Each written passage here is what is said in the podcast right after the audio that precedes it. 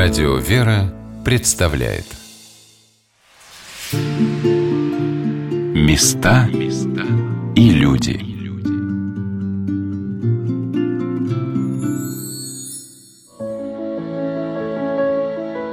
Вы когда-нибудь испытывали несказанную радость? В Евангелии от Иоанна есть такие слова. «Женщина, когда рождает, терпит скорбь, потому что пришел час ее, но когда родит младенца, уже не помнит скорби от радости, потому что родился человек в мир. Что же это за особое состояние, когда человек испытывает легкость, вдохновение, как будто обретает крылья за спиной? Здравствуйте, дорогие друзья! У микрофона Анна Шалыгина. Сегодня мы с вами вновь отправляемся в Елецкий, Знаменский, епархиальный женский монастырь, где своими трудами и молитвами сестры обители дарят всем приезжающим сюда людям возможность почувствовать эту радость и любовь. Каменногорье, так называют это место, самую высокую точку Ельца – Каменную гору, на которой в далекие от нас века находилось древнее городище, а затем поселились монахи-отшельники – со всех сторон самого богомольного русского городка, где до революции располагалось 33 храма, Видна эта гора, которая является собой для всех центр сокровенной духовной жизни, где подвязались великие подвижницы, скромные инокини. Вторым Сионом называл эту гору святитель Тихон Задонский, чудотворец, любивший приезжать сюда помолиться и поддержать монахинь Знаменского монастыря в тяжелые периоды испытаний.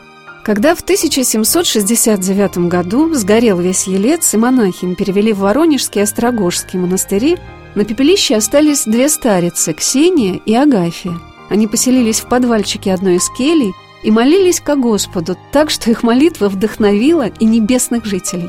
Им явился святой мученик Иоанн Воин, поддержавший их в трудный час и обещавший быть во всем вместе с ними. Об этом событии рассказала насельница монастыря монахиня Аркадия – все сгорело. Вот это еще один этап такой истории, когда вот это случилось пожар, весь елец сгорел и затронул монастырь. Сгорели все кели. И тут наших сестер всех перевели в Воронежский Покровский монастырь. Да. Две сестры, Ксения и Агафья, не захотели уехать. Они вырыли себе землянки, подвалы у них остались. Вот, и они здесь молились. На пепелище просто. Однажды одна из них вышла на улицу, молилась, наверное. Вот, они, конечно, жаждали, чтобы монастырь восстановился. И ей всадник на белом коне предстал. И он говорит, я Иоанн Воин. И говорит, буди место сие благословенно отныне до века. Она позвала свою сестру Ксению, Агафию, их Ксения Агафью звали. Вот, и они оба его видели. И они так обрадовались, они так возблагодарили Бога, что вот как бы Иоанн Воин у нас тоже заступник наш.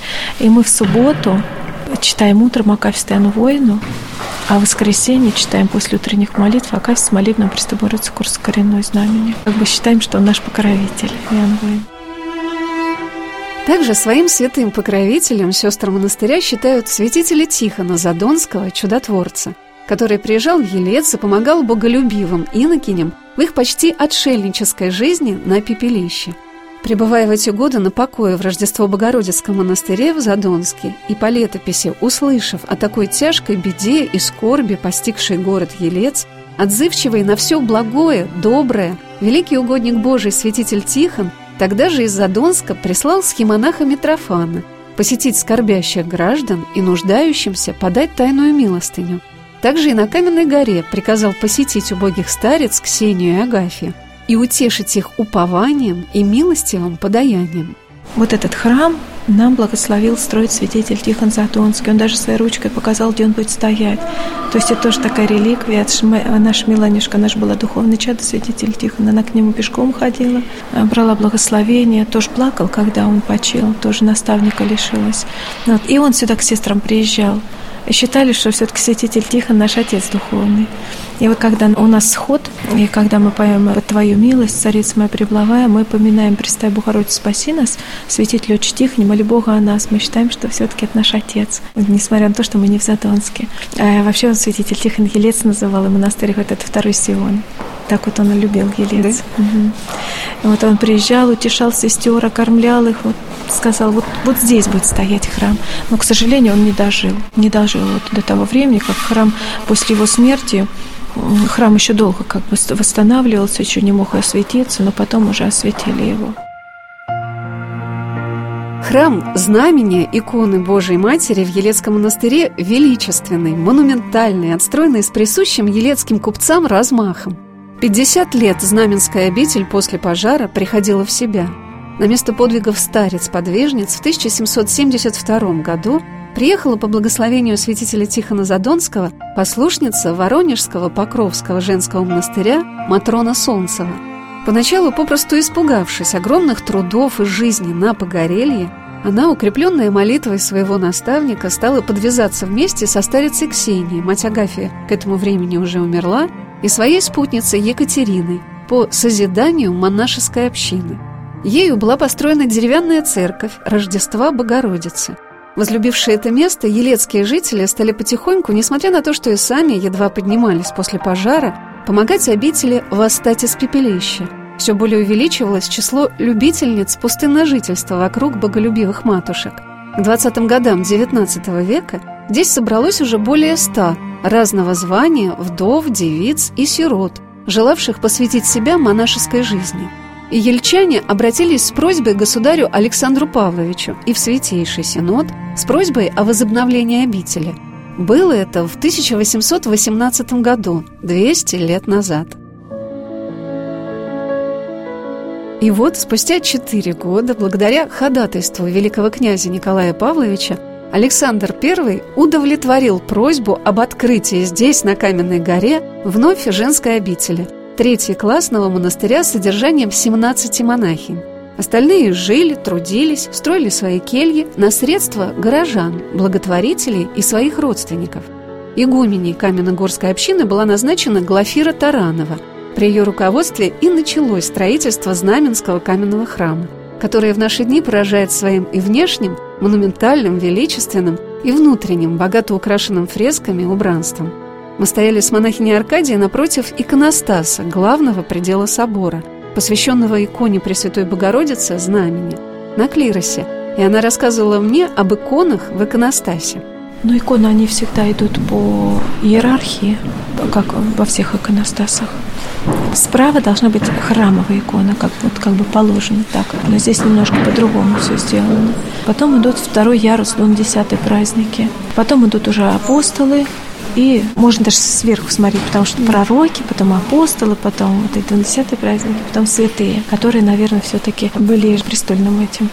Да Иисусы. Это когда Да Иисус называется, это когда Спаситель возле э, него с одной стороны Иоанн Предтеча и Матерь Божия, это называется Да Иисусы. Она, вот это наша центральная, она идет как бы престольная, она в центре знамения. А на царских вратах всегда должны быть обязательно апостолы. Ну, я не знаю, может, конечно, не обязательно, но в основном апостолы и благовещение.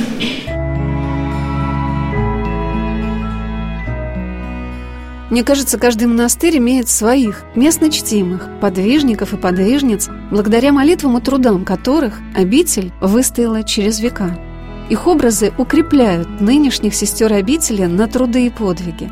В этом году в Елецком монастыре был открыт музей при воскресной школе, где выставлены редкие реликвии, документы и фотографии, связанные с историей Знаменской обители – и преподавательница воскресной школы Людмила Петровна Крылова показала мне фотографии игумени монастыря, подвижниц, с именами которых было связано его возрождение – Схемонахиня Елисавета. Кроме схемонахини Елизавета, которая с мужем, они решили, она была из семейства Холиных тоже. Муж ушел в Задонский монастырь, стал схемонахинем Митрофаном. Она здесь подвязалась, раздала все свое имущество, и после кончины она здесь была похоронена. Ее очень почитали и приходили к ней на могилу. Старица Ксения и Агафия, это после пожара в 1769 году, они пребывали на Каменной горе они очень бедствовали. И вот там вы видите о них Тихон Задонский в то время, он знал о них. Он часто приезжал сюда, помогал, помогал им и денежном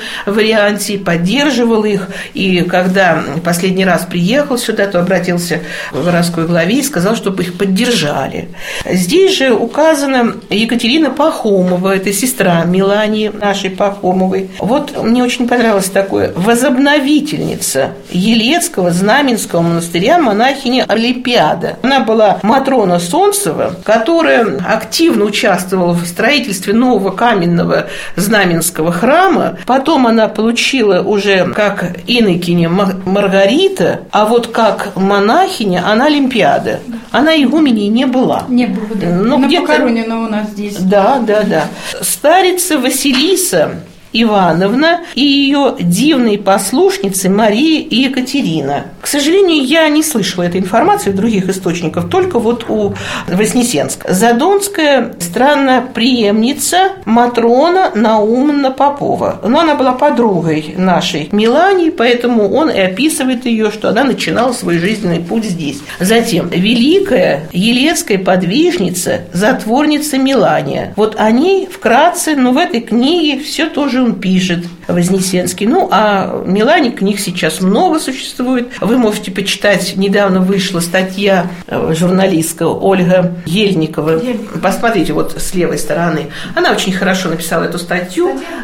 Здесь же указана схемонахиня Магдалина, это последний уже. А затем мы уже сами собираем игумени Глафира и всех игуменей. Вы можете почитать, дополнить и узнать, кто играл какую роль для жизни и творчества монастыря. Особого рассказа в повествовании о Знаменской обители заслуживает насельница монастыря, которая пребывала на Каменной горе с 1778 года, со своих 19 лет до своей кончины в 1836 году. 48 лет. Это затворница Мелания. Ее могилка с благоговением почитается верующими. Никакие годы лихолетия не смогли изгладить из народной памяти молитвенный подвиг святой угодницы Божией. Ее заступничество, помощь в скорбях и болезнях простирается на всех, кто к ней обращается. Людмила Петровна показала фотографии могилки затворницы Мелании в советские годы. Прихожане рассказывали по воспоминаниям. Мы учились в 41-м, 43-м году. И храм уже верхней части не было. Школа была рядом с храмом. Вот. И гулять они ходили как раз на уже развалинах храма. То есть в 44-м году, уже в 43-м году храма не было. Но могила была. И пытались еще содержать люди. И вот у меня есть фотографии которые нам предоставили. Вот видите, даже в советское время как была представлена могила Милани. Но она была, она существовала, вот как бы домик на курьих ножках, деревянный, с фотографиями, но прихожане залиты бетоном, залили, чтобы... А вот уже более такое, это вот начало первые годы 70-х, вот это Лабузов нам фотографию представил. Вот уже могилка вот в таком виде существовала. То есть люди все равно память хранили, видите, бетоном, чтобы туда ни мусор, ни помои из соседних домов, никто ничего не выливал, все равно она существовала. Людмила Петровна, глубоко изучая историю Знаменской обители, участвует во многих конференциях, посвященных Елецкой затворнице Милании.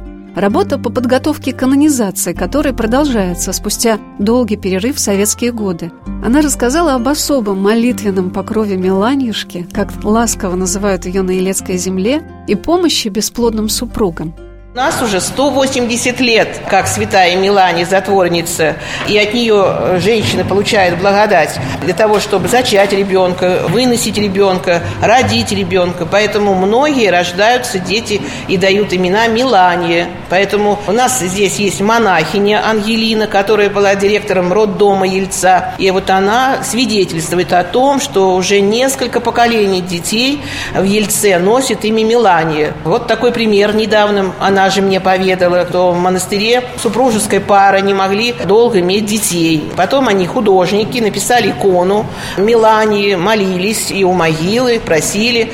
И родилась девочка, и имя Милани. Они приезжают в монастырь, они здесь бывают. Мы ведем сейчас мониторинг и записываем, кто же у нас из девочек имя Милания. И вот по нашим сведениям, что не 50 уже в Ельце, а намного больше девочек учатся в школе с Миланием. Когда-нибудь следующая конференция пройдет именно под таким у нас лозунгом. 17 лет елецкая подвижница Знаменского монастыря, монахиня Мелания, пребывала в затворе. Она несла великий подвиг молчания, непрестанной молитвы, битвы с духами злобы. И стяжала такую благодать, что многие сотни людей приезжали и приезжают до сих пор на это место. Мы стояли у могилки затворницы Мелании вместе со священнослужителем Знаменской обители и иеромонахом Евсевием, и я спросила батюшку, что самое главное в подвиге Меланьюшки должно являться для нас примером. Наверное, самоотвержение – это то, чего не хватает в нас. Она для того, чтобы бороться свою плоть, чтобы не засыпать на молитве, она прибегала даже к такому способу себя взбадривания. Она забила на стене гвоздь и привязывала ночью, чтобы не заснуть волосы свои к гвоздю. И вот когда она засыпала, либо ноги подгибались, либо голова опускалась, и сразу больно. Она просыпалась и старалась бодрствовать. К сожалению, во многих из нас этого нет и даже нет желания. То есть вот как раз почему молодежи нет. Потому что тут нужно самоотвержение. И пусть оно должно быть не такое, как было у матушки Милани, но отвержение своего «я» – это когда тебя ругают, укоряют, даже если незаслуженно. Потерпеть и промолчать. А потом уже, если кто-то не прав, то, как Господь сказал, иди и скажи брату твоему. Если тебя не послушают, возьми одного или двух свидетелей. Если же и их не послушают, повешьте церкви. Но еще лучше, если ты проглотишь вот эту обиду, которую тебе нанесли даже необоснованно, смиришься с этим и помолишься за обидчика. И не будешь вообще выяснять отношения. Вот это самый лучший способ. К сожалению, большинство из нас на такое... Я уверен, что способных людей много, но немногие из нас просто хотят этим пользоваться. Потому что гордость, которая говорит, нет, я докажу все-таки, что я прав, что я лучше, что я выше, что я умнее и так далее, берет свое. И спустя только многие годы, когда жизнь уже подходит к закату, вдруг эти люди, и то немногие из них, начинают все-таки осознавать, что же я потерял столько времени в своей жизни. Отец Евсевий, рассказывая о Миланюшке, поведал и об особой атмосфере Елецкого монастыря – Многие у нас сюда приходят в монастырь, но пожив в этой среде, понимают, что им это не по силам. И возвращаются в мир, либо пытаются искать свое место в другом монастыре. А ну, почему не святые... по силам? Такая духовная жизнь высокая? Или труды физические? Что не по а силам? здесь все. Да? И физические труды, ну как без трудов физических.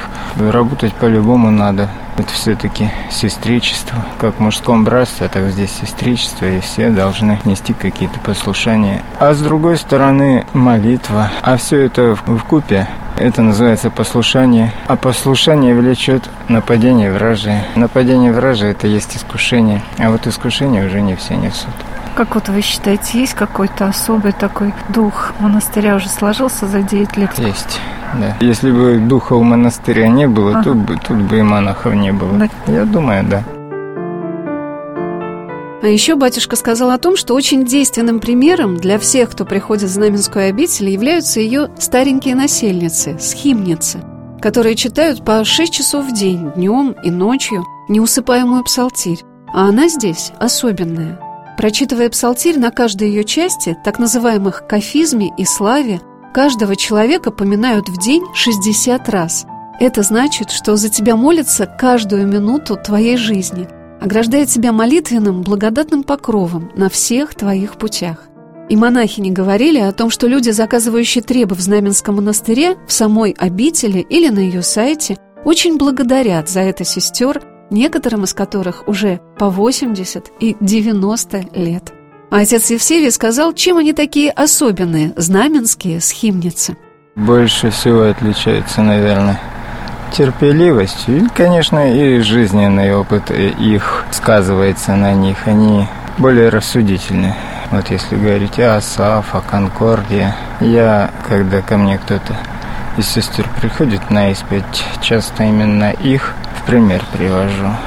А иногда даже и мирянам. Потому что бывает такое, что кто-то увидел какое-то нестроение в монастыре и пошли помыслы. Приходит батюшка, вот такая вот у меня брань пошла. Я говорю, вы посмотрите на наших Конкордии, Асафу. Так я со стороны-то вижу их добродетели. И исповедь их о многом мне говорит. Поэтому, конечно, мне самому они в пример. Сегодня на «Волнах Радио Веры» мы рассказываем о Елецком Знаменском епархиальном женском монастыре. Когда стоишь у подножия каменной горы, где к южным вратам обители устремляется высокая лестница со 127 ступеньками, по преданию на каждой из которых надо каяться в своих бесчисленных немощах и грехах. Мне теперь всегда вспоминается рассказ о том, что они пропитаны молитвой и кровью ее насельниц. Об этом рассказала и Людмила Петровна Крылова – преподавательница воскресной школы. Она так искренне и просто, с большой любовью к обители, делилась со мной страницами жизни Знаменского монастыря, особенно периодом его закрытия после революции. Вначале они сохранили монастырь, они здесь открыли в 22 году артель, и в этой артели они занимались вязанием, кружева елецкие плели, и как-то они еще спасались, помогали. Но потом все меньше и меньше было. Но тут еще и раскол, вы знаете, произошел в православии, и коснулся этот раскол как раз и наших монахов. В 26 году их окончательно закрыли, и закрывая уже к тому времени, матушка была под арестом, ей дали три года ссылки игумени, но она была очень тяжело больна, ссылку ее отложили на какое-то время, и тогда она уже лежала больная, за ней ухаживали. Интересная история тех монахинь, которые возле нее были, и э, тогда пришли их выселять, выгонять, вышвыривать, и она сказала, я своими ножками пришла, своими уйду. И, конечно, ее стали выталкивать с этих ступенек. Она упала, и ее за волосы стащили вниз, привязали к телеге. Ну и, в общем, она похоронена на кладбище на Казанском. В этом году сестры монастыря поставили ей новый памятник, но мы оставили могильный каменный такой памятник на могиле, потому что все-таки есть надежда, что она вернется в монастырь. Меня глубоко тронула фотография Гумени Антонии из ее следственного дела. Тихое, кроткое лицо матушки как будто обращается к нам со словами «Прости им, ибо не ведают, что творят». Людмила Петровна сказала, что она верит, что память игумени Антонии и многих сестер обители, которые были репрессированы, будет увековечена.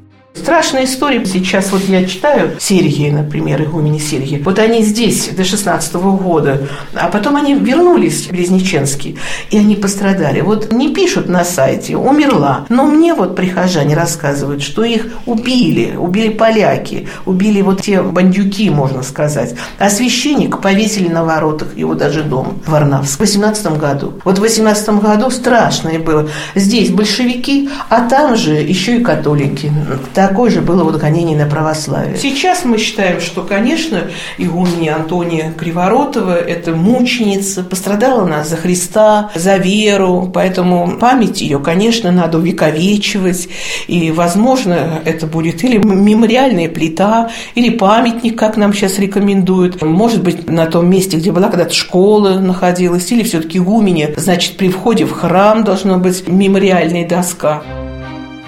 Показывая мне фотографии в музее обители, Людмила Петровна рассказала о том, как сложилась судьба монахинь Елецкого монастыря после ссылок и лагерей – Здесь это тоже вот Исаки Виноградов и тоже монахини. Они уже колобок наш, видите, такой вытянутый. Это уже знаменские монахини. А какой, какой же это год? Ну, тоже, наверное, где-то 70-е годы. То есть они не стесняясь, не боясь, они Нет, нет, они работали, они служили. Они были достойны, служили. А где же они жили, работали, на ну, что они жили? Разошлись они по своим, кто как жил. По некоторым сведениям, например, одна монахиня монахини, она вышла, отсидев 10 лет, ее приняла одна учительница, и чтобы не показывать, не компрометировать ее, она жила в погребе у учительницы, в этом сыром помещении выходила. Но были разного плана. Например, была монахиня, которая, отсидев три года, она во время войны стала разведчицей и служила, и у нас был запрос в военный комиссариат Ельца о ее происхождении, жизни. И она была награждена, она получила